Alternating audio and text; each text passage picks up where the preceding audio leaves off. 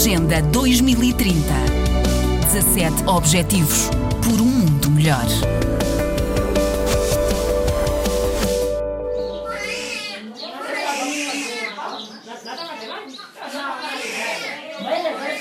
Maria Maceiras, enfermeira e professora na Escola Superior de Saúde de Lisboa, acabou de chegar à maternidade de Macurungo, vinda de Lisboa, depois de quase 11 horas de viagem, e já ajudou a nascer esta menina. A mãe explica Maria enquanto retira as luvas azuis. É jovem e o parto correu bem. Até por acaso esta senhora era uma primeira gesta e foi fácil, por acaso. Foi ali, procuro. Era pequenino. E estão bem os bebês e as mães? Sim. E a mãe não precisou ser suturada nem nada. Foi um parto, um períneo íntegro. Em menos de duas horas, acabaram por nascer com a ajuda de Maria Maceiras. Três bebés, todas meninas. A enfermeira vai ficar por aqui nos próximos 20 dias, a ajudar, a organizar e a formar. Estima-se que mais de 45 mil partos estejam para breve. Na sala onde os partos aconteceram, o equipamento é velho, as paredes estão comidas pelo tempo, as capulanas foram trazidas pelas próprias mães. Falta quase tudo, já era assim antes, mas o IDAI ainda agravou as carências. Levou, por exemplo, o telhado de uma das salas do edifício verde, onde também havia nascimentos. Macurungo é um dos bairros mais populosos e mais pobres da Beira. O caminho do centro da cidade até aqui exige boa suspensão. A picada de piso arenoso tem enormes buracos e obstáculos diversos. Navegar em terra, mas aqui sente-se.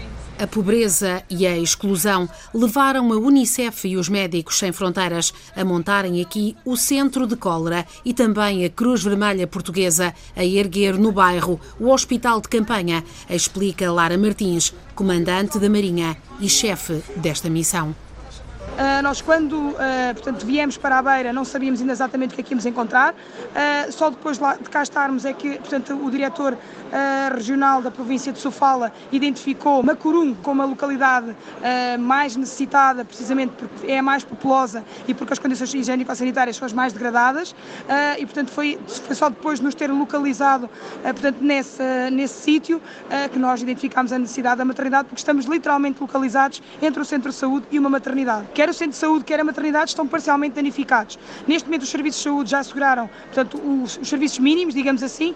O, a nossa missão portanto, e, e, a intenção de estarmos aqui é reforçar portanto, os serviços que eles já fazem, com melhores equipamentos, uh, com melhores recursos, nomeadamente materiais e humanos, uh, de por forma a que, quando a Cruz Vermelha sair daqui, eles próprios já, já estejam capacitados e autónomos, de maneira a prestarem melhores cuidados de saúde à população que tanto precisa no dia a dia e agora ainda pior. Grande parte das 33 toneladas de material e equipamento de saúde materno-infantil, sobretudo, vai ficar para colmatar falhas. E os nossos profissionais de saúde irão precisamente capacitar os, os que cá estão a utilizar o material e depois que consigam trabalhar sozinhos. Essa é a nossa intenção. Lara é oficial de carreira e tem experiência em cenários difíceis, como a Somália, onde esteve ao serviço da Marinha no combate à pirataria. Aqui está a coordenar uma equipa conjunta da Cruz Vermelha Portuguesa, de que é vice-presidente há poucos meses, e dos médicos do mundo. Agenda 2030 17 Objetivos por um mundo melhor.